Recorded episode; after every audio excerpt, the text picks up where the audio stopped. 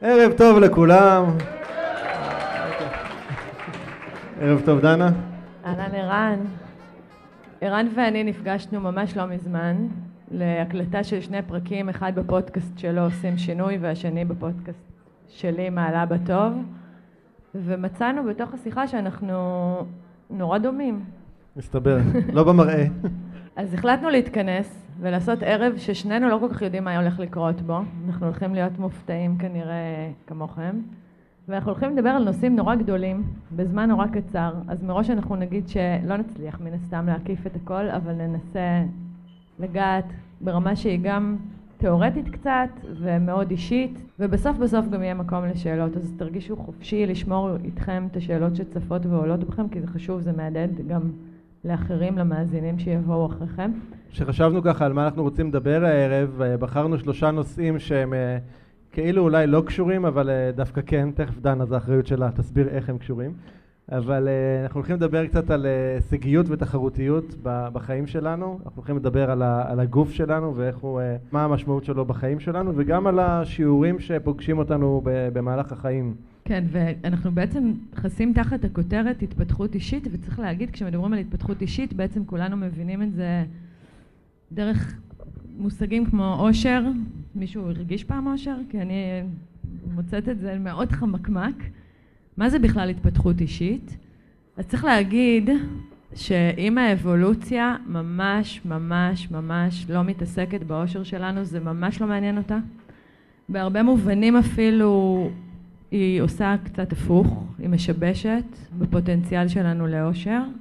אם תוסיפו לזה את התרבות שלנו, המערבית, המודרנית, הטכנולוגית, המתמהרת, אז בכלל הסיכויים שלנו לאושר הולכים ומתאפסים.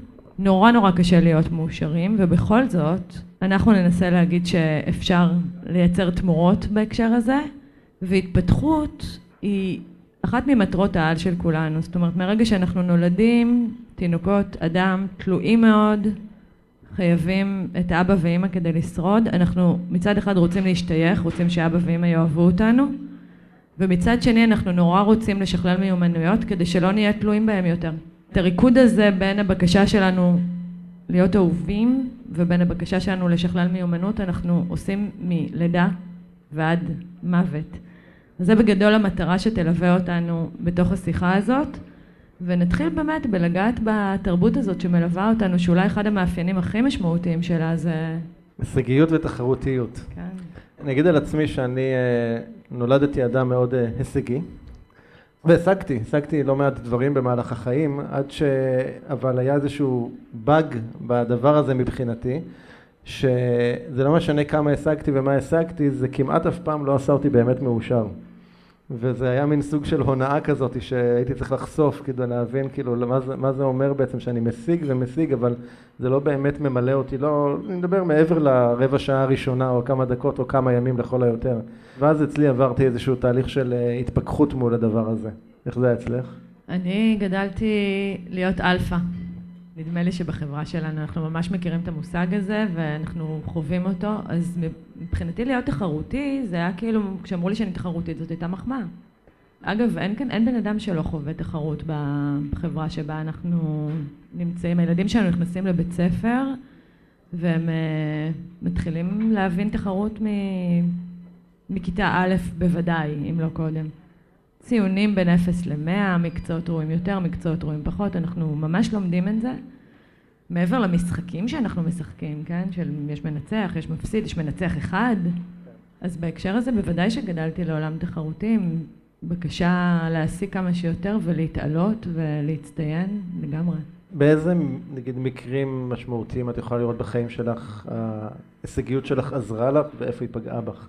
קודם כל אני רוצה לעשות הבחנה בין תחרות להישגיות. אני זוכרת שכשישבתי ב, בשיעור במכון אדלר, אז אה, המורה סיפרה שם על התיאוריה האדלריאנית, הבסיס הכי בסיסי שלה מדבר על שני צירים, ציר אנכי וציר אופקי, והיא אומרת את הדבר הבא, יש כל מיני אסטרטגיות להתפתח ולהשתייך, דיברנו על המטרות האלה קודם, ואחת מהן היא באמת קשורה לציר האנכי, אני מסתכל כל הזמן על אחרים סביבי, אני משווה אליהם ואני מנסה להתעלות. וככל שאני עולה בסולם, תחושת הערך שלי עולה, ואנחנו רואים על הציר הזה אנשים יכולים להסתכל למעלה ולהרגיש סוג של אה, קנאה, נכון? מי שמעליי, מי שמצליח יותר, מי שהגיע להישגים יותר מרהיבים. וכשאנחנו מסתכלים למטה אנחנו אולי בזים, מלגלגים, ובאמת בציר הזה מספר הפסיכואנליטיקאי אלפרד אדלר, אנחנו נראה שפה ביקורתית, תחרותית, והוא אומר, אם כל חטאת. כאן מתחילה הנאירוזה החברתית. ולעומת זאת הוא מציע ציר אחר אופקי, ששם אנחנו מתפתחים ביחס לעצמנו, לא בהשוואה לאחר. פה לצורך העניין אם אני ארוץ, אני ארוץ ביחס ליכולות שלי, ההישגים שלי, איך שרצתי לפני שנה, ולא ביחס לשכנה שלי או לחבר שלי או למי שהגיע לאיזשהו הישג או לתחרות הקרובה. ופה אומר לנו, כאן נמצאת הבריאות הנפשית. כאן אנשים הופכים להיות שותפים, אנחנו נראה כאן שוויון ערך, שיתוף פעולה, כבוד הדדי, כל הערכים שאנחנו בעצם מבקשים לקדם כשאנחנו מחנכים ילדים. כמובן שאף אחד לא נמצא על ציר מובהק, כולנו נמצאים איפשהו על הגרף הזה. וזה נורא ברור בשיעור שזה, כאן מתחילה, כמו שאמרתי, הנאירוזה הנפשית, ואני שומעת את המילים ואני מתחברת למה שהמורה אומרת, כי באמת יש המון בדידות כשאנחנו משווים לאחרים, וכל הזמן יש חוויה של לא משנה לכמה הגענו, תמיד יש מישהו שנמצא מעלינו. ותמיד אלה שמתחתנו הם כאילו פחות, אנחנו פחות רוצים לכאורה להיות במועדון, משהו נורא היררכי. והרמתי את היד ושאלתי את המורה אם יש עדויות אמפיריות לחברות לא תחרותיות. ואז היא אמרה לי, דנה זה לא שיעור על מדע, אנחנו לא בודקים שום דבר אמפירי, זה התיאוריה. אבל זה דינדן לי, המשכתי ללכת עם זה, כי אם אנחנו נולדנו לתחרות הישרדותית, אז אין טעם בכלל לצאת נגדה. ובזמן שעשיתי מין מחקר כזה, גיליתי שזה ממש ממש לא הכרחי. יש תרבויות אנושיות, שאגב כנראה התחילו מחברות מאוד קהילתיות ולא לא היררכיות. ולא תחרותיות. אבל הקופים הם ממש היררכים. ובחברות קופים, בין אם זה בבונים או שימפנזים, יש מספר קטן מאוד של alpha males, והם שולטים בעצם ברוב המשאבים, שהם, אחד זה תחרות על נקבות והשני זה תחרות על מזון. אבל כשבודקים את הורמוני הסטרס אצלם, ורוברט ספולסקי, פרופסור רוברט ספולסקי עשה בדיקה כזאת, מוצאים שבאמת הם לא בסטרס האלפא. רק שכל יתר הלהקה, הנקבות ויתר הזכרים, הם בסטרס של אדם בדיכאון. וזה משפיע על הרבה מאוד מחלות. החברה שלנו היום חיה בהיררכיה מאוד מאוד נוקשה. אנחנו אינדיבידואליסטים, אנחנו חיים בנפרד. וזה יוצר המון סטרס, כי המיצוב החברתי שלנו הוא יצרן סטרס משמעותי.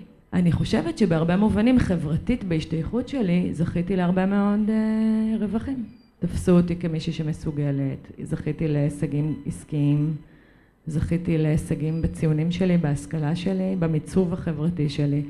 ללא ספק זה מספק רווח אדיר להשתייך חברתית ולזכות בהכרה. מתי זה נשבר? זה נשבר כמה פעמים במהלך השנים, אני לא חושבת שזה נשבר פעם אחת, ואני גם לא חושבת שזה, אגב, נשבר לגמרי. בינארי, כן. בדיוק, אני כנראה אמות תוך עולם. לא, אני, אני לא חושב שזה משהו שאתה מסיים איתו, זאת אומרת להיות הישגי, אבל אני חושב, לפחות אצלי, שהפרספקטיבה היא מאוד מאוד שונה. אז אמרתי לך, אני עושה הבחנה. הישגית אני, אני ממש לא רוצה להיפרד מהערך הזה. אני תמיד כנראה אהיה הישגית ואבקש לעשות עוד התפתחות ולשכלל עוד מיומנות. בין זה לבין להסתכל לצדדים ולהשוות את עצמי למקור חיצוני, יש פער נורא גדול. היום אני כבר מנסה מאוד לקייל את עצמי כשאני מזהה שאני זזה מתוך מקורות התשוקה הפנימיים שלי. אני חושב שאצלי השינוי המהותי, אם אני מסתכל, אני גם אדם מאוד הישגי ונשארתי כזה, אבל אני חושב שאם בעבר הייתי מאוד מונע מהישגים, נקרא להם חיצוניים, זאת אומרת, אה, כמה התקדמתי בקריירה, או כמה הרווחתי, או כמה כסף יש, או באיזה בית אני גר, וכולי וכולי וכולי. היום הדברים האלה פחות מובילים אותי. אז מה המטרות שלך היום? היום, היום, אני, היום ההישגיות שלי, ב, אני אסתכל עליה בעד כמה התפתחתי, עד כמה אתגרתי את עצמי, עד כמה אני אה, היום מבחינתי יותר קרוב לעצמי, מרגיש יותר קרוב לעצמי למשל, זאת אומרת, זה, זה המקומות שאני... אבחן את ההישגיות שלי מול עצמי. איך, איך אתה יודע שאתה קרוב יותר לעצמך? יש מדדים uh, די ברורים שזו המציאות, שהיא תמיד משקפת. זאת אומרת, אם המציאות שלי נראית כזאת שהדברים לא עובדים לי כמו שאני רוצה, או שאני לא מקבל את מה שציפיתי לקבל, או, או משהו, דברים מהסוג הזה, אז אני מרגיש שזה זה, זה כמו GPS שאומר לך סטית מהנתיב. ובמקומות שאני מרגיש שהחיים יותר מופיעים לי בסוג של זרימה, אז זה מראה לי שאני יותר קרוב לעצמי. אז זה, זה המדד החיצוני המאוד מובהק. המדד הפחות מובהק זה משהו תחושתי, הרגשתי, של איך אני מרגיש. אני קם שמח היום, אני קם בטוב, אני מרגיש יותר טוב, זאת אומרת, אלה המדדים היותר רגשיים. קשור להוויה שלך. להוויה, כן.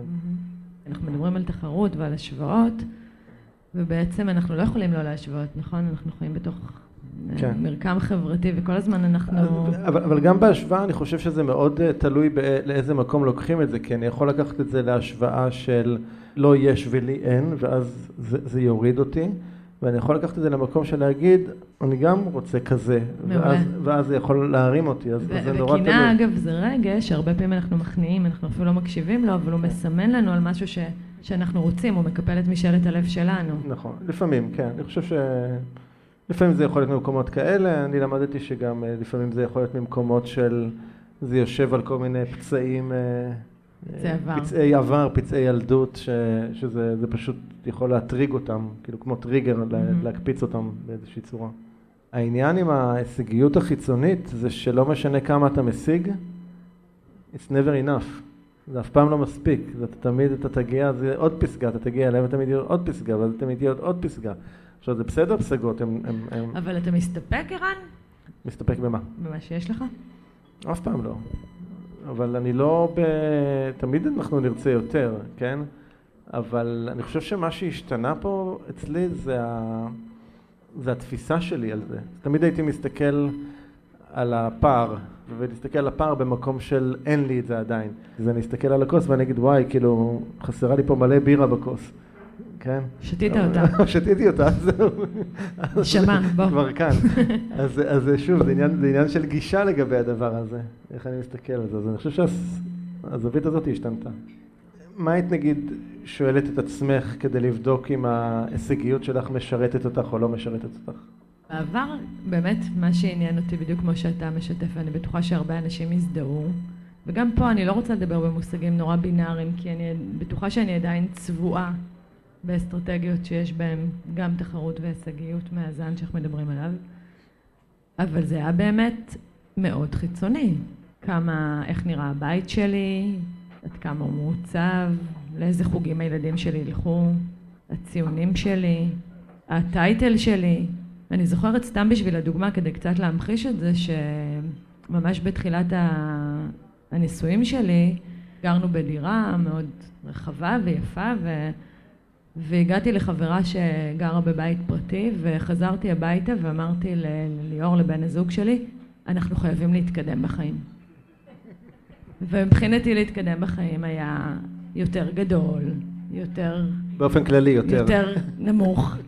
אלה היו המושגים הקפיטליסטיים של הצלחה מבחינתי, מה שאמרו שנחשב מוצלח. אחרי שהתגרשתי לפני שנתיים וחצי עברתי לגור אה, באיזה יחידת דיור במושב שגרתי בו אה, כמה שנים קודם לכן. אז המושב היה אותו מושב, הבית היה שונה לחלוטין, הבית הקודם שהיה, זה היה בית אה, שהיה נראה כמו איזה ארמון קטן. כשעברתי ל, ל, לדירה הקטנה, אחרי הגירושים, פתאום קלטתי שאני הרגשתי שם הרבה יותר מאושר מאשר אי פעם הרגשתי בארמון.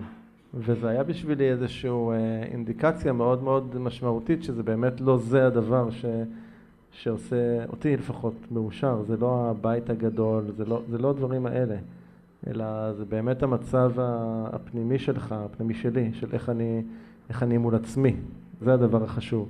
ומבחוץ זה סוג של תפאורה. עכשיו, כמובן שכל אחד מאיתנו רוצה את התפאורה היותר נעימה והיותר כיפית, ואין בזה פסול, אבל אני חושב שזה יכול להיות מאוד מאוד tricky אם אנחנו רגע מפספסים את, ה, את המיקוד על מה באמת עושה אותנו מוצלחים. אני חושבת שהשאלה היא מה המחיר שאתה משלם בשביל זה.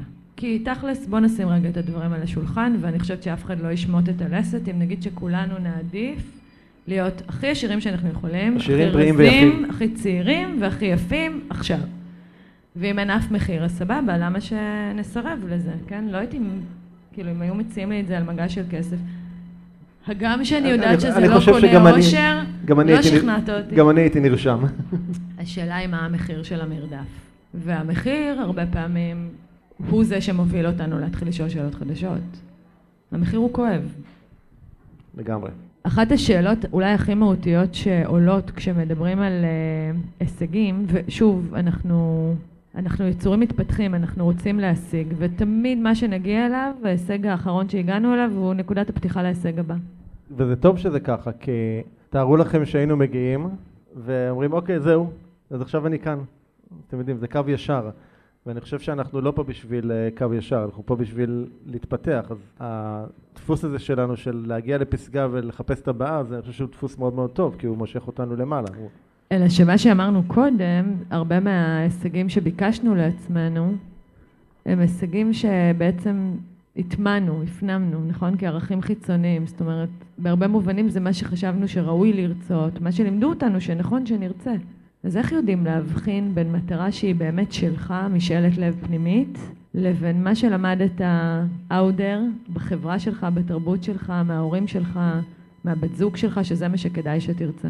אני תוצר של, של הסללה כזאת, כמו שאת מדברת, של מסלול חיים מאוד, אה, מאוד מוגדר, מאוד ברור, מאוד מותווה, ורוב חיי אה, צעדתי בו בהצלחה, ולפעמים בהצלחה יתרה, כמו שאמרתי, מאושר זה לא עשה אותי יותר, לפעמים פחות.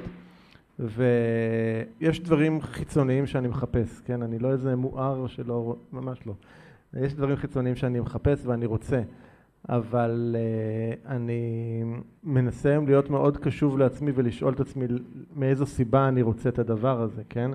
והדבר החיצוני הזה הוא, אתם יודעים, אנשים שונים יעשו את זה מסיבות שונות. למשל, אנשים יכולים uh, לרצות רכב יותר, uh, לא יודע, יותר נוצץ כדי uh, שיראה יותר טוב מהרכב של השכנים. עבורי זו, זו סיבה לא מספיק uh, מעניינת, כן? אני יכול להסתכל על דברים במובן של איזה, נגיד, איזה הרגשה זה יכול לתת לי, או איזה רווחה זה יכול להביא לי, דבר כזה או אחר. ואני היום הרבה יותר אהיה מוכן להיות נקרא לזה הישגי עבור דברים שהם בסוף באים לידי ביטוי כאיזה סוג של חוויית חיים שאני רוצה לעצמי. אז מה לדוגמה, על איזה רצף אתה פועל היום? הרבה יותר מעניין אותי היום חוויות מרכוש. Mm-hmm. אוקיי? הרבה יותר uh, מעניין אותי להשאיר לעצמי משהו שאני יכול uh, להסתכל עליו אחורה ו- ולהיזכר ברגעים מיוחדים שהיו לי בו. עבורי זה כמעט אף פעם לא יהיה בגלל איזשהו משהו חומרי או חיצוני שהשגתי, מעבר ל... יכול להיות כמה דקות של שמחה. אבל חוויה מאוד משמעותית, היא, היא תמיד תישאר, כן? כאילו... אני חושב שבאמת אחד הדברים שמאוד השתנו אצלי זה המקום הזה לצבור עוד ועוד ועוד חוויות, לפעמים זה אובססיבי אצלי. אני הרבה יותר היום מונע מחוויות. כשמדברים על אה, תחרותיות, אז הרבה פעמים בגלל שלאנשים יש, אה, אנחנו כבר יודעים לזהות את המעמד החברתי של אנשים סביבנו. בחיישנים מאוד מאוד דרוכים, והרבה פעמים יש לנו מין יראת כבוד, נכון? למישהו כאילו נמצא באיזה מעמד אה, שמרגיש לנו כאילו מעלינו. ושמתי לב שה... שאף אחד לא יוצא נשכר מלהלך עם הפסדות האלה. זאת אומרת, זה לא נעים לי להרגיש שאני יושבת מול פסדה, וזה לא נעים לבעל הפסדה שמתייחסים אליו ככה. אני חושב שזה יותר מלא נעים, אני חושב בתור מישהו שתחזק פרסונה הרבה מאוד שנים, אני חושב שאתה, אני שילמתי מחירים מאוד יקרים על תחזוק הפרסונה הזאת. ממחירים כלכליים של לשמור על איזשהו, לא יודע, איזשהו סטייל מסוים שאתה אמור כאילו להיות בו, או סגנון חיים מסוים, דרך מחירים של להתרחק מעצמך ולהרגיש עם עצמי שאני מזויף. אני חושב שזה מחירים... אה, מאוד מאוד יקרים אה, בשביל איזשהו משהו חיצוני שהוא לא באמת משרת, ובעיקר, אני חושב שבעיקר גם מרחיק אותך מאחרים. כן. כשיש פרסונה זה לא אתה מול הבן אדם, אין שם אמת. אין שם אמת, אין שם, אתה לא יכול להגיע לאינטימיות. אבל אתה יודע, שמתי לב, זה, לזה רציתי, כיוונתי, שברגע שאנחנו מוכנים להתפרק מהפסד, כי אני, אין לי שום שליטה על מה, אני לא יכולה לפרק אותך מהפסדות נכון, שלך. נכון, נכון. אבל ברגע שאני מוכנה לבוא פרוקה, אז אני מאפשרת לאנשים שסביבי להיות הרבה יותר הם. והם זוכים, נכון. לתפיסתי, במקום הזה, בחוויה שהיא, שגם הם כמהים לה באיזשהו מקום. נכון. אנחנו די מסכמים לדעתי כן. נושא אחד, ואנחנו עוברים עכשיו לנושא אחר, גם שהכל קשור, וזה הגוף שלנו, ומערכת היחסים בעצם הראשונה שאנחנו מקיימים בחיים שלנו עם הגוף שלנו. עוד אפילו לפני שנולדנו לעולם, אנחנו כבר מפתחים גוף בתוך הרחם, והגוף הזה מכיל אותנו בתוכו ומשרת אותנו ומאפשר לנו לחוות וללמוד ולהרגיש ולהתחבק, ואנחנו נוטים לדרוש ממנו, לתבוע ממנו, להכניע אותו, ובאותה נשימה נוצר תא רזיסטנס, תא טרור מרדני. אגב, זה עובד במקרו, זה עובד גם במיקרו, אף אחד לא אוהב להידכא, לא עמים, לא אנשים, לא גופים. אז איך שאנחנו מתייחסים לגוף שלנו בעצם מלמד על איך שהתייחסו אלינו וגם על איך שאנחנו מתייחסים לאחרים ובעיקר מה אנחנו באמת באמת חושבים על עצמנו. ולפני שאנחנו מתחילים לנהל איזשהו דיון כאן על גוף, שאנחנו שוב לא יודעים לאן הוא ייקח אותנו, צריך להגיד שהגוף הוא יותר אותנטי מכל מילה שאנחנו מפיקים. 93% מהתקשורת בינינו מועברת במסרים גופניים, במיני מימיקות, בגוון הקול, בנוכחות שלנו, כמובן שבמנח שלנו, בעמדה של הידיים שלנו, של העמידה שלנו בחדר וכו' וכו' וכו', מלא מלא מלא פרטי פרטים. רק שבעה אחוז מהתקשורת שלנו בעצם זה המילים שאנחנו דוברים. ובמובן הזה צריך להגיד שאנחנו מדברים כל הזמן את עצמנו. אז אם אני יושבת מסוכלת רגליים באופן כפול ועם ידיים שלובות וכתפיים שכוחות, מה אני מספרת על עצמי? ואני מספרת על עצמי, ובעצם הגוף שלנו מספר את האמת. והוא גם שער נפלא להתחבר לתוכנו. זה ממש דיאלקטיקה ששווה, וניגע בה כנראה בנגיעה וניגע וניסע. ובכל זאת, ערן, אני אתחיל ממך, אחר כך תשאל אותי אם תרצה. ברצף שבין ממש חמוד כלפי הגוף שלך לסופר נסטי, איפה אתה ממוקם? אז אני חושב שגם, לא חושב, אני יודע, גם בדבר הזה זה עבר אצלי שינוי מאוד מאוד, מאוד מהותי. אני חושב שרוב ה, השנים לא, לא יודע אם הייתי ממש נסטי, אבל לא הייתי מרוצה. ולפני משהו כמו שנתיים וחצי, אה, השתתפתי באיזושהי סדנה, עסקה במיניות, ואחד התרגילים, זה היה אגב משהו כמו שנה אחרי שהחלמתי מהסרטן, והיה שם תרגיל שאתה בעצם מקיים סוג של דיאלוג בינך לבין הגוף שלך. פעם אני מדבר כערן אל הגוף, ופעם אני מדבר כגוף שעונה לערן. עבורי התרגיל הזה בהקשר הזה היה מאוד מאוד משמעותי, כי פתאום ראיתי מתוכו אחד כמה כעס יש לי מול הגוף שלי שבגד בי, וכמה אכזבה יש בגוף שלי מולי שלא שמרתי עליו. וזה ממש היה סוג של דיאלוג הדדי כזה בינינו. בסוף התרגיל הזה עשינו כמו איזה הבטחה הדדית כזאת, כאילו ברית חדשה, קראתנו בין, בין, ביני לבין הגוף שלי סוג של ברית חדשה והבטחתי לו שאני אשמור עליו ואני אטפח אותו ואני אענג אותו ואני ואני אדאג לו וכולי, וזה היה משהו, אה, אני, אני היום מבין עד כמה הוא היה משמעותי, כי אז כשאתה ברגע אתה, לא, אתה עוד לא מבין את ההשלכות ואת ההשפעות של הדבר הזה. והיה איזשהו רגע מפתח, לפני איזה שנה וחצי, אני זוכר שירדתי במעלית, במעלית יש את המראה, נכון? והסתכלתי ואמרתי, דווקא אוהב אותו, כאילו, כזה. אני חושבת על הפערים בין נשים לגברים. Okay. אוקיי. איך זה אצל נשים באמת? אז אני חושבת, אני לא יודעת, זה אולי חובבני, אבל שבפיזיות אנחנו הרבה יותר קשות מכם. ו- וברגשות, שרגשות זה גם משהו שמתחולל בתוך הגוף שלנו, אז אתם למדתם להכניע כנראה טוב מאיתנו. אז במובן הזה אנחנו מקזזים. זאת אומרת, אנחנו רעים באותה מידה כלפי עצמנו. אה, אבל נשים אה, לא בכזאת קלות אה, מסתכלים במראה ואומרים, אני דווקא מרוצה מזאת. זה צריך, צריך תהליך מטורף בשביל להגיע ל, לכזאת הצלחה. אני חושב שאצלי זה הרבה יותר רחב מהגוף, אני חושב שזה בכלל תהליכים שעברתי עם עצמי שגרמו לי רגע לקבל את עצמי כמו שאני. אתה יודע, אתה אומר, אני חקרתי מיניות, וזה לא פעם ראשונה שאני שומעת אותך אומר את זה. אתה רוצה לצלול איתנו למה זה אומר לחקור את המיניות? אני חושב שזה מתחיל בהבנה ש... שלי הייתה שאני כנראה לא יודע כלום. אז אני חושב שהתנסויות זה חלק אה, מאוד מהותי מהמחקר, אה, עבורי לפחות.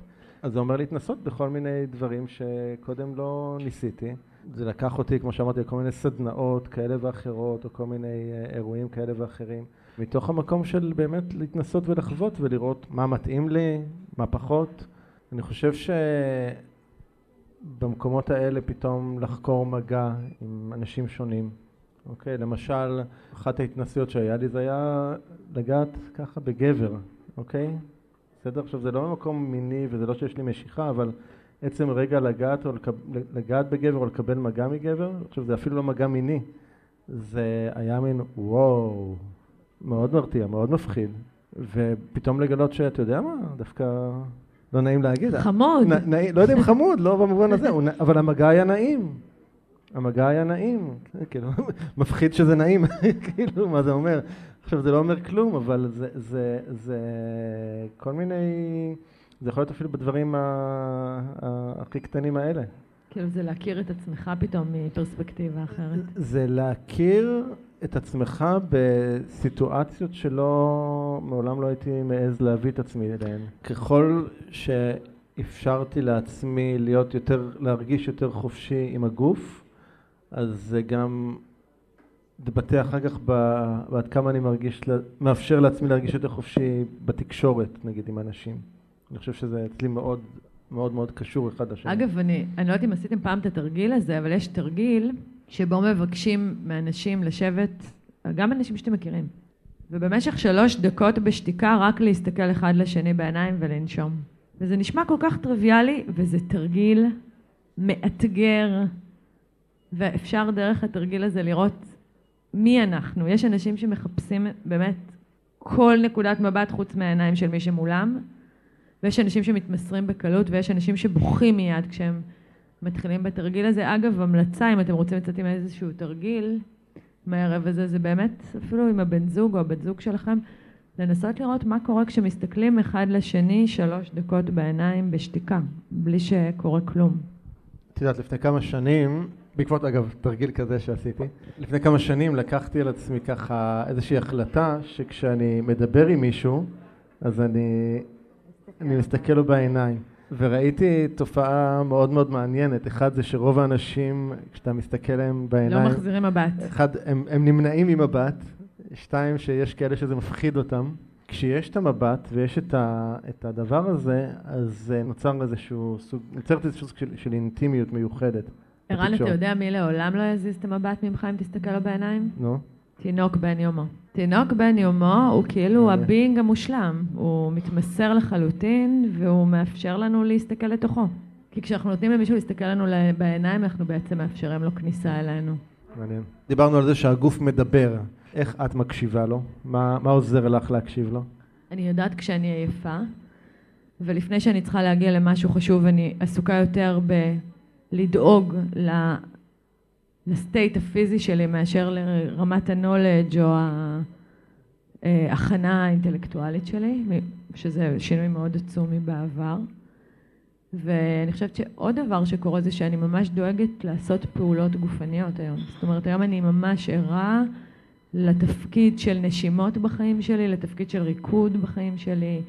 אני, אני יודעת שאני זקוקה לפסקי זמן האלה ואני יודעת שאני צריכה להטעין את עצמי כדי שאני אוכל לבוא ככלי טעון ועשיר ומלא ליתר המשימות שדורשות גם את האינטלקט וגם ניתוח וגם תכנון וכל יתר הדברים שאנחנו מורגלים מאוד מאוד להביא ולדלבר. אלה הדרכים שלי להקשיב, ויש מקומות שגם אני חושבת, כדי להיות כנה, שגם עד היום, וצריך להגיד, אנחנו לא כל כך מקשיבים לגוף שלנו, אמרנו תרבות, אז uh, אנחנו לא כל כך טובים בלהקשיב לגוף כן. שלנו, אנחנו יותר טובים בלא להקשיב לגוף שלנו, ואנחנו עושים את זה בכל מיני דרכים. אנחנו בעיקר משתדלים להביא את הגוף שלנו לעשות את מה שאנחנו רוצים שהוא יעשה נכון. עבורנו, נכון. כמו כלי שרת, נכון? אני, אני שנים תפסתי את הגוף שלי, שהתפקיד שלו זה לסחוב את הראש, כן. ולקחת אותי ממקום למקום. זאת אומרת, זה היה... זה היה... זה כלי תעבורה לדבר החשוב הזה. לדבר החשוב הזה, כן. Uh, אתה יודע שאצלי השער הראשון שבו פגשתי בעצם את הגוף שלי באמת, זה היה כשהתחלתי לנשום. לנשום. לנשום. כאילו זה לא בלידה קורה? לא. אה, נשימה מעגלית, ריברסינג, בעצם ככה אני הגעתי, זה הגונג שעורר אותי בחיים האלה. בדיוק ראיתי אתמול, יש איזשהו קטע שרץ בפייסבוק של, אה, איך קוראים לה סטנדאפיסט, הדר? אה, כן, הדר לוי, על רטריטים. הדר לוי, הדר לוי. על רטריטים. על רטריטים, והיא אומרת שמה, לנשום, סדנה שמלמדים אותך לנשום. כאילו, אנשים עושים אקזיטים, אני עוד בשלב של לנשום, כאילו, אז כן. זה מצחיק ונכון. אז כן, אני ככה הגעתי בעצם לעולם הזה, שמבחינתי הוא היה ממבו ג'מבו, ומה לי ולדבר הזה, לא, לא עשיתי מדיטציות, לא הבנתי בכלל את המושגים האלה. והגעתי לכאורה באקראי ליער אודם, לסדנת נשימות מעגליות, ומבחינתי זה היה טיים אוף מהבית, קצת חופש מהילדים שהיו קטנים, ומהבעל, וזמן טוב עם חברה. ופעם ראשונה אני נדרשת לשים את הטיקט שלי, השכל שלי מחוץ לחדר, ואני מתבקשת לכל מיני משימות מאוד מוזרות בעבור אדם כמוני, כמו לשקשק את הגוף ולרקוד ריקוד חופשי ולהיתקל באנשים שאני לא מכירה, שכמו שהבנתם זה מאוד מאתגר אותי ומשיג את הגבול שלי, ואני עושה את כל הדברים האלה, ובין השאר כל יום יש סשן של נשימה מעגלית, ואני נושמת, כמו שאומרים, אני ילדה טובה צייתנית, ואני נושמת, כמו שאומרים, וצריכים להבין, זו נשימה מאוד מהירה, מחוברת בלי פאוזות, ומהר מאוד מתחילים להרגיש סחרחורת, וזה כאילו היפרוונטילציה. אם מישהו צריך את המושג הקליני של זה. ואני תוך זמן ממש קצר מרגישה את הציפה הזאת ואת הנימול בפנים ובגוף, ומהר מאוד הבכי מגיע, ואז מגיעות תובנות חיים שמעולם לא הצלחתי להשיג אותם באמצעות השכל. אני מבינה שאני ממש טובה בלסבול, ואני מבינה שאני לא מתכוונת לעשות את זה יותר, ואני מחברת חיבורים שלפני כן לא מחוברים לי, ואני מבינה את הסיפור של הבן זוג שלי, שעד אותו רגע היה מבחינתי חבר מכוכב אחר, וכל מיני דברים מתבהרים לי, ואני יוצאת מהסדנה הזאת, ואני תכף מקצרת את זה כדי רגע לתמצת את זה לרמת הגוף, בהבנה שלא הבנתי מה קרה כאן. זאת אומרת, עד היום אני מבינה דברים כשמסבירים לי, אבל לא הבנתי מה קרה כאן. אני מבינה מלא דברים, אף אחד לא מאבד איתי שום דבר, אני לא מדברת על זה, לא מנתחת את זה. And yet, אני כאילו, קרה כאן משהו כל כך דרמטי שהוא משנה חיים, ואני גם חוזרת עם חוויה של מיעוט, כאילו שזה אני ממש לא הכרתי, כאילו המוח שלי עובד ב... כמו מחלפים אה, של אוטוסטרדות ביפן, אני לא עוקבת אחריי רוב הזמן, ופתאום שקט, שקט מבהיל אפילו, ואז הבנתי שאני מתחילה לחקור את הנושא הזה שנקרא הגוף שלי. מה קורה? כאילו, מה קרה? מה, מה, מה עשיתי כאן? איך אני מסבירה את זה בכלל? איך מנגישים? אני מתחילה ללמוד על איך בנוי המוח שלנו והמכניזם הזה, ואחד הדברים שאני ממש לומדת, ואני לא אכנס ממש לתיאוריה של זה, יש משאב לא מדובר, והוא מאוד משמעותי ל-well-being שלנו, הוא חשמל, במוח. כי המוח שלנו כל הזמן מתקצב, המימון של המוח שלנו הוא מימון חשמלי. ואם רק נלמד לכבות מתגים ולהדליק מתגים, אנחנו נלמד את התורה כולה, הלוואי שזה היה פשוט, אבל זה לא כל כך מסובך כמו שאנחנו חושבים. יש במוח שלנו בגדול שני חלקים, יש הרבה יותר מזה, אבל בואו נדבר עכשיו על שני חלקים. אחד זה הקורטקס הקדמי שלנו והשני זה אמיגדלה. והחלק האחורי הזה, אמיגדלה, משותף לנו ולבעלי חיים מורכבים אחרים, והוא בן 80 מיליון שנה, והוא מקבל את רוב התעדוף החשמלי שלנו, כי מה הוא? על מה הוא אחראי? על הביטחון שלנו, כמו כל מדינה טובה, תקציב ביטחון תמיד יקבל תעדוף תקציבי, ובאמת אמיגדלה ברגע שזה מזהה סכנה, נגיד נמר, יש לה שלוש אסטרטגיות, אתם כבר יודעים אותן, שלושת האפים, וזה קורה כהרף עין, לא צריך מחשבות שם אגב, לא מנהלים כאן מחשבות, זה אוטומטי לחלוטין. והקטע הוא שרוב הזמן, הגם שאנחנו בטוחים שאנחנו היצור הרציונלי שאנחנו, אנחנו באמיגדלה שלנו. החלק השני שלנו רק בן שני מיליון שנה, צעיר מאוד, החלק שמבחין בינינו לבין בעלי חיים אחרים, הקורטקס הקדמי, ושם קורים כל הדברים החשובים, אם אנחנו מדברים על התפתחות, ואנחנו מדברים על התפתחות, מפה פיתחנו את כל מה שפיתחנו כאנושות, כל דבר שמתחיל בכלי התחיל מפה. כלי נשק, בראש ובראשונה, כלי אוכל, כלי איפור, כלי ריהוט, כלי לימוד, כל כלי שתחפצו, בו התחיל מפה. אבל הוא רק בן שני מיליון שנה, והוא לא מתעסק בהישרדות, הוא מקבל פחות תקצוב. אנחנו לא מייצרים חניתות בזמן מרדף או בריחה מנמר, נכון? זה כאילו לא make sense כשנמר רודף אחריי, לעצור ולהכין חנית. אני לא זוכר שפעם אחרונה שרדף אחריי נמר הכנתי חנית. אז אני אנסה להגיד לך, גברן, שבעידן הזה רודפים אחרינו הרבה יותר נמרים מאשר אבות אבותינו. זאת אומרת, דווקא אנחנו שלא חיים בטבע ומוגנים פני נמרים, נפגשים מבחינת האמיגדלה שלנו, ברמת סטרס. בהרבה יותר נמרים. תסתכלו על חברות של ציידים לקטים, רמת הסטרס שלהם היא כזו, מגיע נמר, היא עולה לפיק, או שאתה נגמר או שהסיטואציה עברה, וחוזרים לאותו מפלס של רוגע. תסתכלו עלינו, אנחנו במפלס כזה רוב הזמן, או נגיד סינוסי כזה. כי המוח שלנו לא אוהב שינויים, ואנחנו חווים כל הזמן שינויים בעידן המתמהר הזה, וכל אדם זר הוא מבחינתנו אויב בפוטנציה, אז המוח שלנו כל הזמן דרוך. ובעצם כשאני לומדת נשימות, אני מבינה שרוב הזמן אני פה.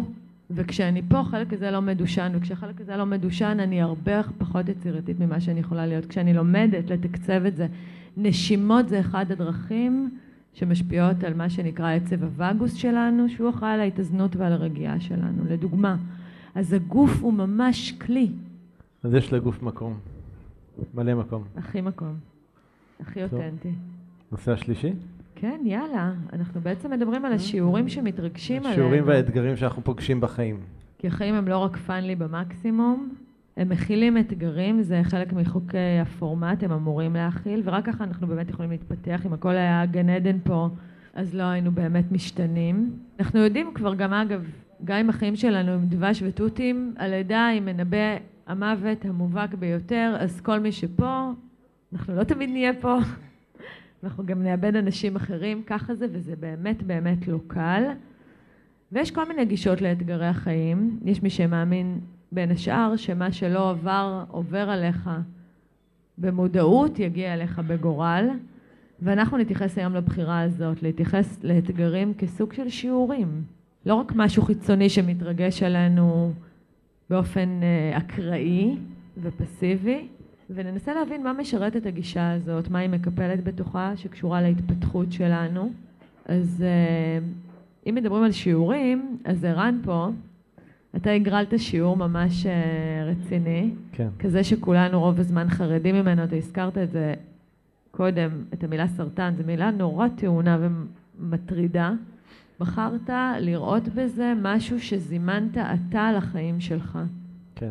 אתה רוצה לספר על זה קצת? אז לפני ארבע שנים פגשתי סרטן. אה, הוא היה יחסית מהסוג הסימפטי יותר, אם אפשר, אפשר להגדיר את זה ככה. אחרי שהחלמתי, זה לקח כמה חודשים, היה לי מאוד ברור שאני צריך להבין למה. למה משכתי לעצמי את, ה, את חוויית החיים הזאת. עכשיו, אני יודע שיש אנשים, יצא לי לדבר עם כמה, שכשהם שומעים אותי אומר את זה, זה קשה להם. קשה להם עם, עם לבוא ולהגיד, אני משכתי לעצמי חוויית חיים כזאת. אז אני אומר, זו החוויה שלי, זה לא עושה את זה נכון או לא נכון. בתפיסה שלי כן, אני משכתי לעצמי, או הנשמה שלי ביקשה את זה, או איך שלא נרצה להסתכל על זה. היה לי די ברור שאם אני לא אקח את עצמי למקום חוקר של להבין למה משכתי את חוויית החיים הזאת, אני אקבל מועד ב'. ומה שאני זוכר מהלימודים באוניברסיטה זה שמועדי ב' הם הרבה יותר קשים. זה הוביל אותי לא מתוך איזה הירואיות גדולה, אלא בעיקר מתוך פחד להתחיל לחקור מה, מה יש שם, למה. למה משכת חוויית חיים כזאת? כן, למה משכתי חוויית חיים כזאת. יש אה, בזה המון אחריות. כן. יש, אני- יש אני- בזה גם חוויה של אשמה? מנסה להיזכר אם באותה תקופה אשמה, אני חושב שהאשמה פחות הייתה נוכחת אז, אלא יותר עניין של אחריות ובעיקר פחד, מ- אם אני לא אפצח את הדבר הזה, בגדול אני אמות. הסתובבתי בתחושה שאם אני לא מבין את המועד א', במועד ב' אני מת. וזה מאוד מאוד הפחיד אותי, אפילו יותר מהימים שח, ש, ש, שחליתי. אמ, כי כשחליתי לא בשום שלב, זה, זה היה סוג שהרופא אמר לי מיד, המש, המשפט הראשון היה, זה 99.9 אחוז סרטני, המשפט השני, אתה תחיה. אז גם כשחליתי לא, הייתה לי, לא היה לי את הפחד מלמות, אבל אחרי שהחלמתי, אז, אז הוא הגיע.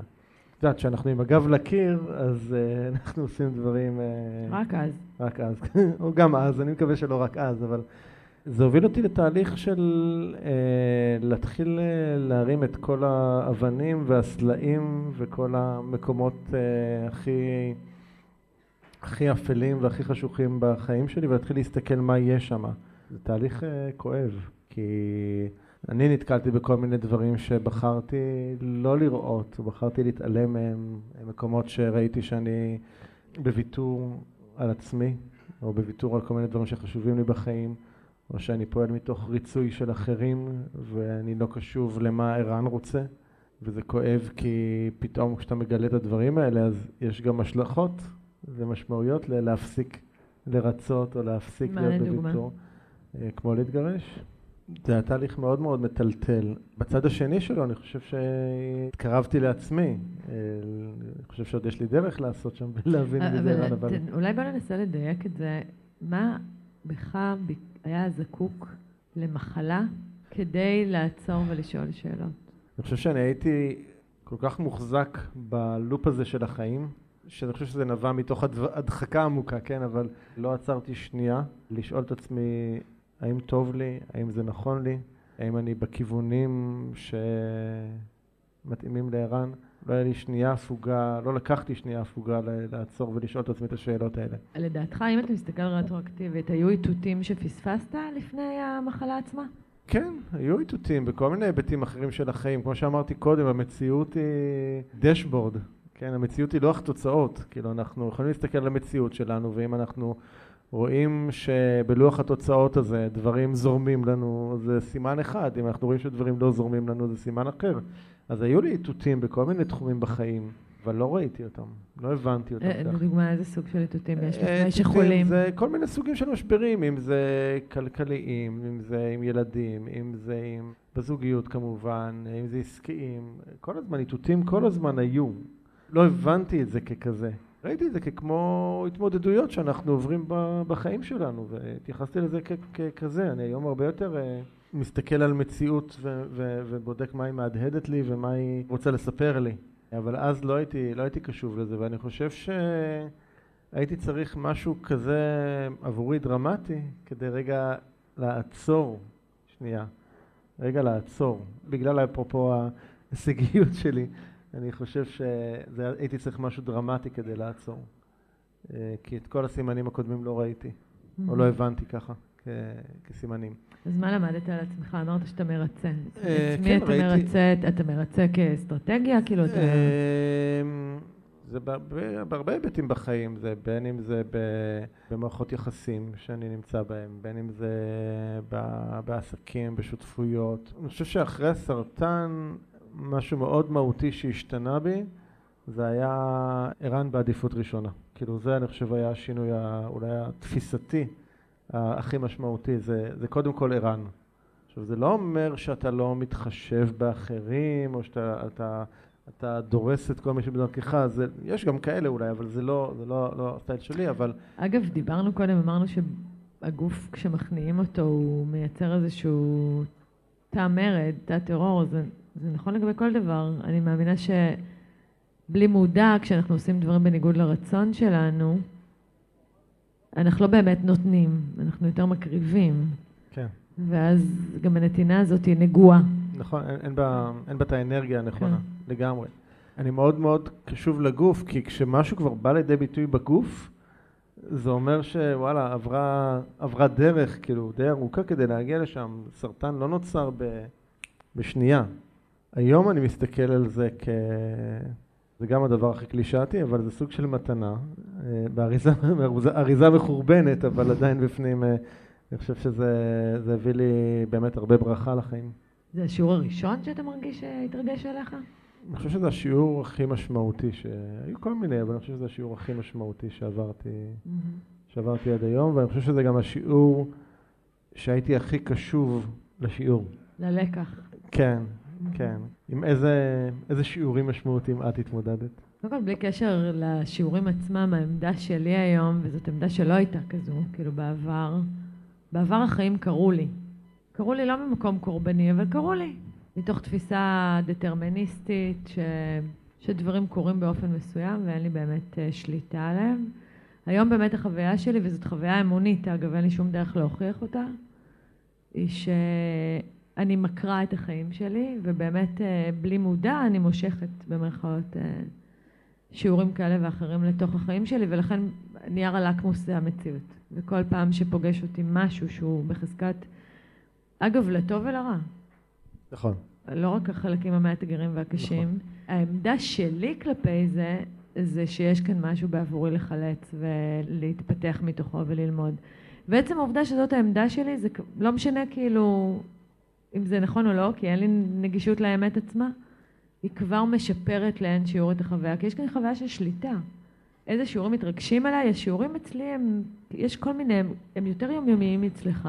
אני אתן לך דוגמה לשיעור שלמדתי לא מזמן, אבל יש כל מיני, כל הזמן, בכל מיני תחומים. לפני כמה זמן, בערך שנה, עליתי על כביש 6, אני כזאת נהגת אה, שתופסת את עצמי כנהגת מעולה. ואני עולה על כביש 6, תוך כדי שאני מדברת עם מרואיין אה, שאני עומדת לראיין לפודקאסט, ושיחה אני מרוכזת בשיחה, וקודם הסברתי לכם על קורטקס קדמי ועל אמיגדלה, ואני יודעת לדבר על זה בשעת לילה, ואני נכנסת לכביש 6 ואני מרגישה שמשהו קורה לי בגוף.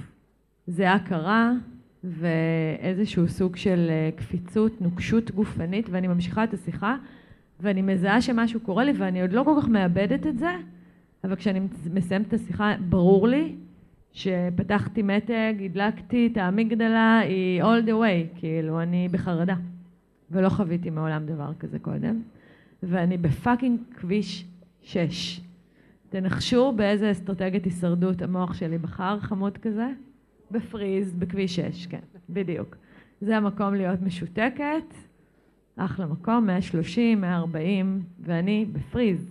מה שאומר שאני לא מצליחה ללחוץ את הרגל על הגז, אני לא מצליחה. ואמרתי, הידיים שלי קרות ומזיעות, והגוף שלי דרוך, ואני לא מצליחה להסתכל ימינה ושמאלה, אני ממש משותקת. והאוטו מת, כאילו הרכב מת, אני כבר על 80, ואני מבינה בקוגניציה שזה לא נכון מה שקורה עכשיו. זאת אומרת, זה יותר מסוכן מכל דבר אחר, ואני לא מצליחה לדרוך על הגז.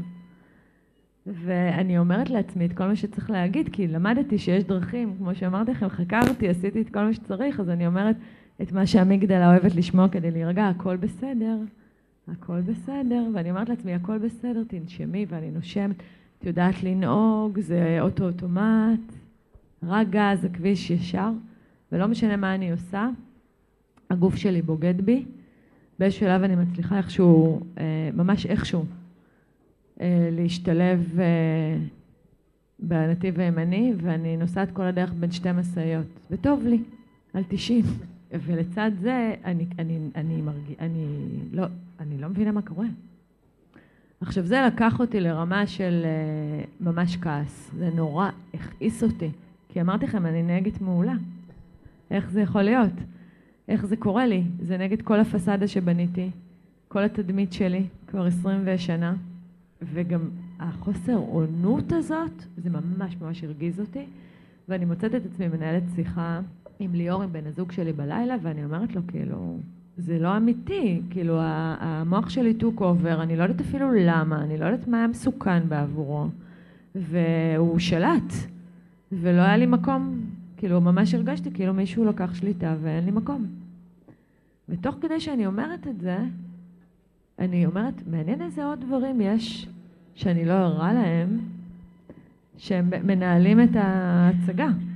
ואני כזה אומרת, איפה עוד אני לא מוכנה לעלות על אוטוסטרדות? ואיך שאני אומרת את זה, נופל לי האסימון. שמה הוא היה? שבקריירה. וואלה. ואני פשוט קולטת פתאום שאני, שיש משהו בסבב ב' הזה של הקריירה שלי. העבר העסקי שלי היה כזה ש... אפשר לי להיות מאוד מאחורי הקלעים, מאוד לא באאוטינג, אני די מופנמת בבסיס שלי, אז יכולתי להגיע לכל מיני הישגים בלי שאני צריכה לעשות את מה שאני עושה עכשיו לדוגמה.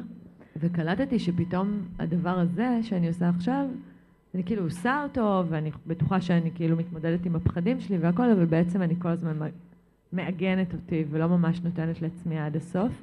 וכשהבנתי את זה, תוך שבועיים קרו מלא דברים מטורפים, כאילו שהוציאו אותי עוד כמה צעדים החוצה. זה, זה די מדהים לפעמים שאנחנו רק מספיק שנבין משהו על עצמנו, זה כבר יוצר את השינוי.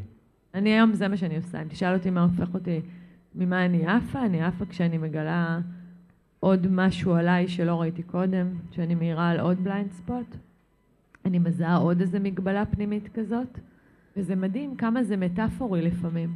איך את מתייחסת היום לאתגרים כאלה ואחרים שפוגשים אותך? מה... תראה, זה נורא תלוי באתגר, אבל באופן עקרוני, יש משפט כזה שאני נורא אוהבת, הייתי בעבר אה, פסימית אה, כרונית כזאת, ותמיד אנשים אופטימיים נראו לי, יהיה בסדר סטייל. כאילו, מה הקטע הזה של uh, best case scenario? דרך נורא מוזרה לחיות את החיים.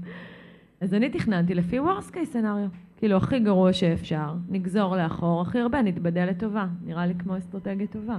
והאופטימיות שלי היום, המעודכנת, אגב, בהקשר הזה, לשאלתך על אתגרים, היא לא אומרת שכל מה שקורה יקרה לטובה, או כל מה שקורה לי הוא חיובי, כי אני לא יודעת מה יקרה לי, ואני לא יודעת להגדיר מה זה חיובי.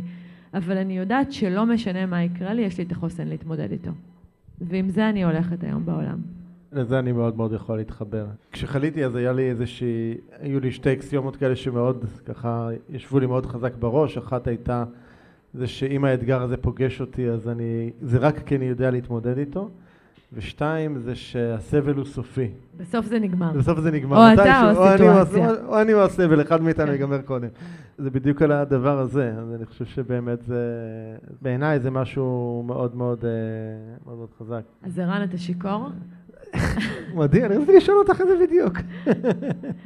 זו הייתה השאלה הבאה שלי. אני טיפסי, אני קצת טיפסי. כן, לא, אבל יש לך עוד לא מעט. לא משנה, אני אשתה את זה תוך כדי שאלות. אז אנחנו עוברים לשלב השאלות אה, מכם. יש שתי שאלות ששלחו לנו במייל. אז אה, שאלה ראשונה מרינת, רינת כאן. כאן, אהלן. שמי רינת, כיום בת 25. איני מצפה ונרגשת בעבור השתתפותי במפגש הקרוב, ולשם כך ברצוני יהיה להציג בפניכם שאלה שעלתה בדעתי. ובכן, כיצד בני האנוש יוכלו לסגל דרכים ודפוסים נוספים בכדי לשלוט ולצמצם את תדירות ועוצמת מחשבותיהם הלכה למעשה? אז אני עונה לך רגע על השאלה הראשונה ואתה תוכל להתחבר, יש עוד שאלות? Impossible mission, דארלינג. אי אפשר לעצור מחשבות. האם אפשר לשנות את המחשבות שלנו או לשלוט בפרשנות? כן, אפשר. אה, זה דורש לתפיסתי תהליך, אני אישית מאמינה שנקודת מבט חיצונית תמיד עוזרת לנו להבין משהו לגבי המחשבות שלנו. אני לא רוצה להוציא אותך כאן עם כלים שהם מין כזה עזרה עצמית שתמצאי את עצמך באיזה מול שוקת שבורה. הגם שכן, מדיטציות הן דרך מצוינת להקשיב למחשבות שלנו. כן כלי, שאני חושב שהוא יכול לעזור כאן, זה כתיבה אינטואיטיבית. זה לשבת מול מחברת ופשוט לזרוק על הדף כל מה שעולה במחשבה, כאילו בלי, בלי לנסות לנסח את זה, אלא פשוט להוריד, גם אם כרגע אני תקוע ואני אומר, הכלל הוא שלא מרימים את העט מהדף, זה הכלל. ואז גם אם אני כרגע, אני אומר, אני לא יודע על מה לכתוב, אז אני אכתוב, אני לא יודע על מה לכתוב, כזה. וכשאתה שופך, לשים איזה טיימר, לא יודע, נגיד חמש, שבע דקות, כזה, ולתת לזה לרוץ, ובלי להרים את העט מהדף, ואז לפעמים אנחנו רק צריכים רגע להוריד את זה מכאן, וברגע שזה על הדף אז דברים פתאום בהירים, ולפעמים בתוך הדברים שכתבנו, התשובות, אה, התשובות מופיעות גם. אריק נמצא כאן? כאן, אהלן. אז uh, השאלה שלו, גם אני מתעסק הרבה באופן אישי בשאלות של התנהגות מוסללת, חברתית ומשפחתית, ובתהליכי שינוי. ובעקבות השיחה בפודקאסט, שזה פרק שעלה אצל ערן, עלו בי כמה שאלות שאני שואלת עצמי וידדו לי במהלך הפודקאסט. הדבר הראשון שעלה לי, איך יודעים שההתנהלות שלי גם עכשיו, למרות שאני חושב שאני יותר ויותר מודע ועשיתי שינויים גדולים בחיי, היא עדיין לא תוצאה של הסללה וריצוי חברתי. ואתה שואל אותי, האם גם כשהגעת להיום בערב את עדיין מתבוננת בסטטוס שלך ובודקת האם הגעת אל היעד או שהוא כל הזמן זז? ואז זו שאלה לערן שתכף אני אתייחס אליה. אז uh, לגבי השאלה הראשונה שלך, לגבי הסללה וריצוי חברתי, שאלה מצוינת. אני מאמינה אישית שיש, שוב, מכוונים שמסמנים לנו, קוראת לזה משחק חם קר עם החיים, אוקיי? אתם זוכרים שפעם היו טומנים uh, כזה אוצר נחשף? מתחמם, מתקרר, נעים לי, לא נעים לי, אני משעמם לי, מפוהק לי, מעניין לי, מסקרן לי, כל הסימנים האלה מספרים סיפור על מה עובד מתוך מוטיבציה פנימית ואיפה אני מתכתב עם רצון שהוא אולי רצון שבוי, רצון שניכסתי. אז התשובות הן בך, בתחושה הפנימית שלך, וברגע שאתה מוסלל, כאילו, אם, אם הרצון הוא לא באמת... לפעמים אגב, הרצונות שלנו מסונכרנים עם רצונות חיצוניים שאנחנו מפנימים מהתרבות, אבל אם יש קונפליקט, הקונפליקט הזה לא הולך לאיבוד, אתה תרגיש אותו איפשהו, אתה תרגיש אותו במכוונים רגשיים לא נעימים, לא פחות זוהרים. איך זה נשמע? הרבה פעמים זה נשמע כמו תקיעות, דכדוך, מיצוי, שעמום. יש לי הכל אבל רק לי בפנים, אלה דוגמאות למכוונים שמספרים סיפור על לכאורה אני משיג את מה שאני רוצה, אבל זה לא באמת מה שאני רוצה. הנחת היסוד גם לדעתי, זה שכולנו מוסללים. אוקיי, לא משנה כמה אנחנו יוצאים מזה, אני חושב שברמה כזו או אחרת אנחנו שם. ולגבי השאלה כלפיי, היעד שלי הוא רק דרך בעבורי לייצר דרך, אוקיי? אני לא יודעת אם אני אגיע ליעד. יש יעד, תמיד יש לי יעד, אבל זה לא בהכרח יעד כמותי ברור כמו כמות כסף או כמות לייקים או כמות עוקבים, זה לא, זה לא, לא כזה. אבל כן, אני מבקשת לעצמי כל שנה, לדוגמה, השנה, בשנה שעברה הגדרתי לעצמי, היעד שלי היה להבריא את התזונה שלי. ובשנה שעברה התחלתי תהליך שבו שיניתי את התזונה שלי. אז זה יעד. והשנה הגדרתי לעצמי יעד שקשור באיזשהו אלמנט של scaling בעסק שלי, ועוד אלמנט שקשור לעולמות הלב, אז יש לי יעדים. אבל היעדים האלה מסמנים כוונה. אין לי שליטה בתוצאות באמת, אבל אני יודעת להגיד שהם מסמנים לי סיפור לגבי באיזה דרך אני הולכת. כי צריך להגיד, וזה נורא חשוב, זה מתקשר אולי לסקשן הראשון של השיח שלנו, שרק נגענו בנקודה בכל מה שקשור להישגים והפער בין דרך לתוצאה וכולי. החיים הם בעיקר ויתורים. כל בחירה שאני עושה, היא מסמנת יותר ויתורים מהבחירה. כשאני שותה כוס יין, אני לא שותה מים, תה, קפה, פטל, מיץ תפוזים. כל הזירו. כל הזירו, בדיוק. זאת אומרת, ולכן כשאני מחליטה על יעד, אני בעיקר מסמנת לי על איזה רצף אני מתכוונת, באיזה רצף אני מתכוונת להיות מושקעת בזמן הקרוב. השאלה לערן, האם השינוי הוא בעצם סזיפי וכל הזמן ממשיך? איך אתה יודע שהשינוי הבא בעצם לא מתחיל כבר ברגע שלכאורה רק סיימת את השינוי הקודם? אתה חושב שאפשר להתמכר לשינוי? אז אני לא איש בשורות בשבילך. אני חושב שאנחנו כל הזמן בשינוי, והעולם שלנו כל הזמן בשינוי. אני גם חושב שאנחנו בתקופה שהקצב של השינויים רק הולך ומואץ ומתגבר כל הזמן. האם אפשר להתמכר לשינוי? אני חושב שאני אני הבנתי על עצמי לא מזמן שאני סוג של ג'אנקי של שינויים. כן, אפשר. אז אפשר, תשובתך אפשר. אני חושב שזה איזשהו בלנס בין, כאילו אם ניקח ונצא רגע איזשהו ציר שבצד אחד יש שינוי ובצד אחד יש סטגנציה, אז אני חושב שכאילו כל אחד צריך למצוא את מקומו על הציר הזה ואת האזור שנוח לו לפעול בו, כי אני חושב שאף קיצוניות היא לא, היא לא מספיק בריאה. אמ, אני חושב שהיום במיוחד, אחרי הארבע שנים האחרונות עבורי, אה, אני יותר קרוב לציר של השינוי מאשר לציר של הסטגנציה, הסטגנציה מאוד מפחידה אותי, אה, לפעמים היא גורמת לי אה, לזוז ולעשות שינויים אולי בדחיפות או להרעיד את האדמה יותר מדי ממה שאולי היה נדרש, אבל שוב זה איזשהו, לא יודע, אני, אני פשוט סוחב שם טראומה מסטגנציה אז אני כאילו בורח מזה. אה, אז כל דבר שרק מתחיל להריח כמו הסטגנציה עבורי הוא אה, סוג של אה, כמו דגל אדום לשור, ואני מזל שור. אז... יש משהו נורא מתגמל בשינוי. זוכים באיזה מין תחושת הערה כזאת, וזה לכשעצמו ממכר. יש נקודה כזאת שבה אתה מקבל כאילו מין איזה רווח כזה שבכלל לא ציפית לו, וזה הופך להיות משהו שנורא כיף, כאילו להלך בו. אבל יחד עם זה אני שמתי לב לאחרונה, וזה משהו שאולי שווה רגע להציף, שבגלל שהתפתחות אישית, כשאני אגב הגעתי לתחום הזה, שזה לא היה לפני הרבה שנים, הרגשתי צורך להתנצל. כי זה היה כזה, מה התפלפת? ועכשיו כולם מדברים על התפתחות אישית וכולם גם חיים את זה וכולי, ושמתי לב שבלי לשים לב, הפכנו הרבה מהדברים כאילו במסגרת מה שנקרא התפתחות אישית, לסוג של יעד קפיטליסטי מערבי באותו אופן. כלומר, אנשים קמים בבוקר, עושים מקלחת קרח, אחרי שהם עושים מקלחת קרח הם עושים מדיטציה, אחרי המדיטציה הם מקשיבים להרצאה, אחרי שהם הקשיבו להרצאה... עשר של... דקות כתיבה, כן, הם עושים כתיבה אינטואיטיבית, ואז הם כותבים מה המטרות שלי להיום, איך אני מתכוון, באיזה הוויה אני הולך להיות, ואני התעייפתי. לא בא לי על זה בשיט, כאילו זה ממש בעיניי לא התפתחות, זה נשמע לי כמו עבדות נרצעת. אז גם בהקשר הזה צריך נורא להיזהר, כי בקלות הופכים כאילו איזשהו יעד לעוד סוג של אה, רובריקה שאנחנו נכנסים אליה בלי לשים לב, תחת ההגדרה one size fits all. לא חייבים לעשות מקלחת קרח. תשאלו את דנה לקום בחמש בבוקר. אני לא קמה בחמש בבוקר. בשום אופן לא. אה, אז כן, שאלות חבר'ה, מי שרוצה, אז רק נעביר את המיקרופון. לגבי השיעורים, כן. בעצם השאלה היא מה הטכניקה או התהליך שאני צריכה לעשות כדי לגלות מהם השיעורים, מה משמעות השיעורים. אני עוברת שיעורים, קל מאוד לזהות שאלו שיעורים, ואני שואלת, מה השיעור? אני לא יודעת איך לגלות מה השיעור. אפשר להסתכל ולשאול, ולראות או לנסות לזהות לאן האתגר הזה אה, מזיז אותי, מה הוא דורש ממני. זאת אומרת, למשל, עבורי עם הסרטן, עצם העובדה שהמיקום של הסרטן כאילו נתן לי כיוון מה, מה אני צריך לחקור, אוקיי? או מה אני צריך לבדוק, למשל. כל מיני דברים מהסוג הזה, אז אני חושב שזה להסתכל, למשל, אם אני מתמודד עם אתגר מסוים ועכשיו הוא דורש ממני להפסיק לעשות דברים מסוימים ולהתחיל לעשות דברים אחרים, אז זה להתחיל לראות, אוקיי, למה, למה, למה זה מזיז אותי עכשיו לנתיב הזה?